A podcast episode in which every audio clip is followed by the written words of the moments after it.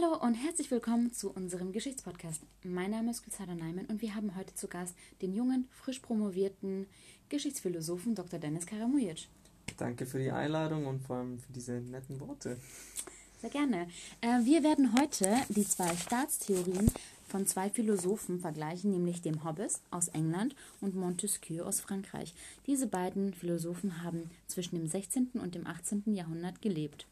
Und da würde ich gleich gerne mal meine erste Frage stellen. Wie wird denn der Mensch von den jeweiligen Philosophen gesehen? Gerne doch. Um zum Hobbes gleich zu kommen.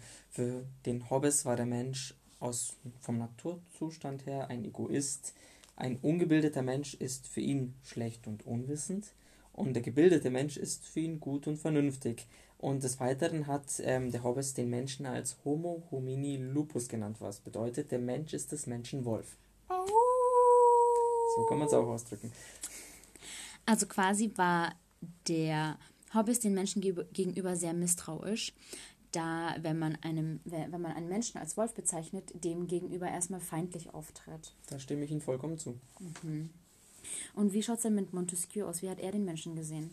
Für Montesquieu, das war ein komplettes Gegenstück zum Hobbes. Denn Montesquieu hat den Menschen von Natur aus frei und unabhängig gesehen. Und friedvolle und furchtsame Wesen waren sie für ihn, mit Bedürfnis nach dauerndem Frieden. Und nur in verantwortungsvollen Positionen neigen Menschen zum Machtmissbrauch. Mhm. Und wie schaut dann die jeweilige Staatsform aus, die die jeweiligen Philosophen als gut hießen?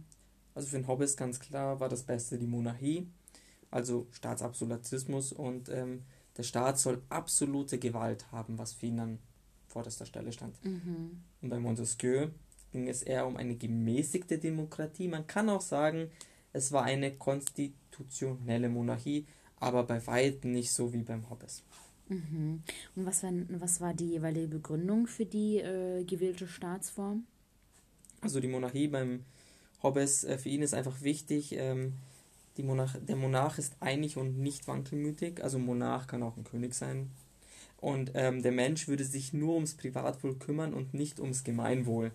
Und in einer Volksherrschaft gäbe es ständig Meinungskämpfe. Also quasi, dass die Menschen überhaupt nicht auf einen Nenner kommen würden, sondern in jedem Falle brauchen sie einen Menschen, der sie anführt. Kann man so sagen, richtig. Und wie schaut es aus mit Montesquieu? Also dem Montesquieu haben wir eine Sache zu verdanken, und zwar die Dreiteilung der Macht. Mhm.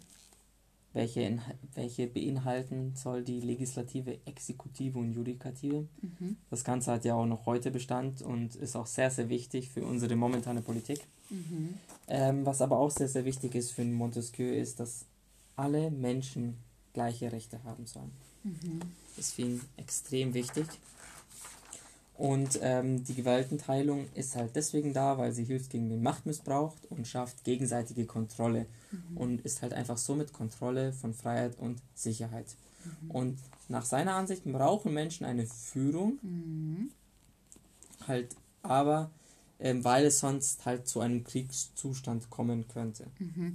Also quasi eine gewisse Ordnung brauchen wir als Menschen, aber nicht ganz so extrem wie eine absolute Staatsgewalt. Richtig. Super. Und was ist an der jeweiligen Haltung aufklärerisch?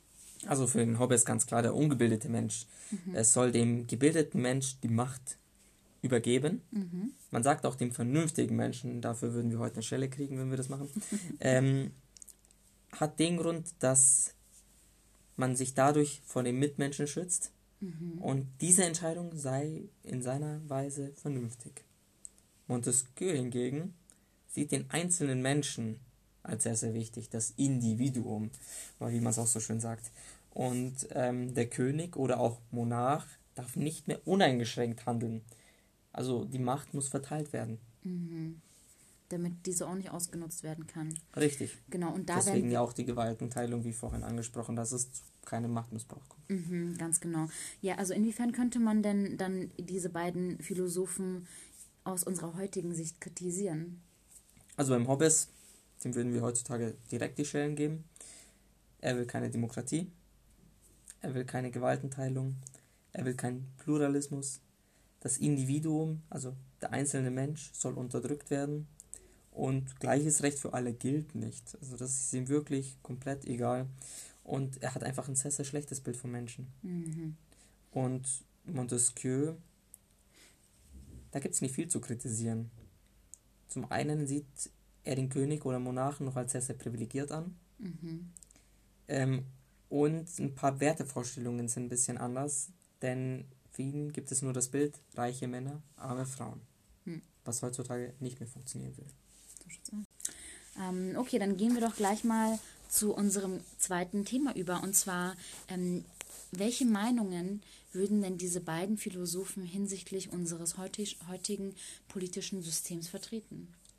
Also ich glaube, Hobbes, der würde sich über die Politik heutzutage lustig machen und würde es nicht verstehen, dass Menschen so viele Rechte haben. Und vor allem wäre es für ihn unverständlich, dass die Menschen nicht mehr reduziert werden und auch gleichermaßen angesehen werden.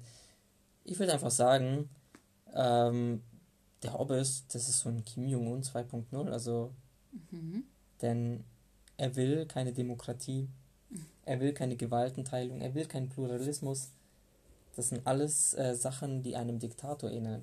Mhm. Ja, und dementsprechend glaube ich nicht, dass ein Hobbes sich heutzutage wohlfühlen würde in Deutschland. Würde in den USA allerdings, da würde er auf jeden Fall ein paar Anhänger finden. Ich meine, bei Trump ist das ja nicht anders. Ja, mit dem Trump ist es vielleicht ein bisschen ein kontroverses Thema. Ich würde vielleicht eher in die Richtung wirklich Nordkorea gehen, wo wir wirklich eine strikte Diktatur haben. Donald Trump ist auch ein sehr, sehr konservativer Politiker mit komischen und meist sehr, sehr schlechten Seiten, die er sieht, aber mit einem nordkoreanischen Diktator sind wir da gut bedient, ich denke. Mhm. Ja, und dann haben wir noch den Montesquieu. Also zum einen denke ich, der Montesquieu wäre heutzutage sehr stolz, denn das, was er erschaffen hat, die Gewaltenteilung, hat ja heute immer noch Bestand. Und ich denke, darauf wäre er sehr stolz, weil das Ganze hat er ja auch erschaffen. Und bei Montesquieu ist es so, die Politik von ihm und die Vorstellungen ähneln, also dem von heute sehr. Und vor allem seine Wertevorstellungen wie der Freiheit des Menschen oder die gleichen Rechte würde er sehr, sehr willkommen heißen. Es gäbe dann wieder aber Differenzen. Und diese Differenzen sind halt einfach im Unterschied zwischen Frau und Mann. Also der Montesquieu würde es nicht verstehen, dass eine Frau wirklich so viel Macht hat und auch so viel zu sagen hat. Und für ihn wäre das nicht möglich, weil für ihn ist eine Frau nur arm. Ich denke auch, dass der Montesquieu eine Frau wirklich rein in der Küche sieht. Und genau, deswegen würde ich mal den Montesquieu so als einen Friedrich Merz 2.0 sehen. Also es ist auch so ein CDU-Politiker, wie wir wissen, der öfters mal auch ein paar Kontroversen gegenüber Frauen hatte. Okay. Aber okay, ja, also vielleicht war er tatsächlich etwas frauenfeindlich, das kann ich mir vorstellen, aber vielleicht war es auch einfach nur die Zeit, in der er gelebt hat, wo es einfach sehr ungewohnt war und wo Frauen einfach, ich meine, selbst heutzutage werden Frauen immer noch unterdrückt, aber ich kann mir vorstellen, dass zu der Zeit vor allem im europäischen Bereich Frauen einfach überhaupt keinen Status hatten. Da stimme ich Ihnen vollkommen zu und das ist auch richtig. Mhm. Vielen lieben Dank für das Gespräch. Danke auch, hat mich sehr gefreut. Bis zum nächsten Mal auf unserem Geschichtspodcast.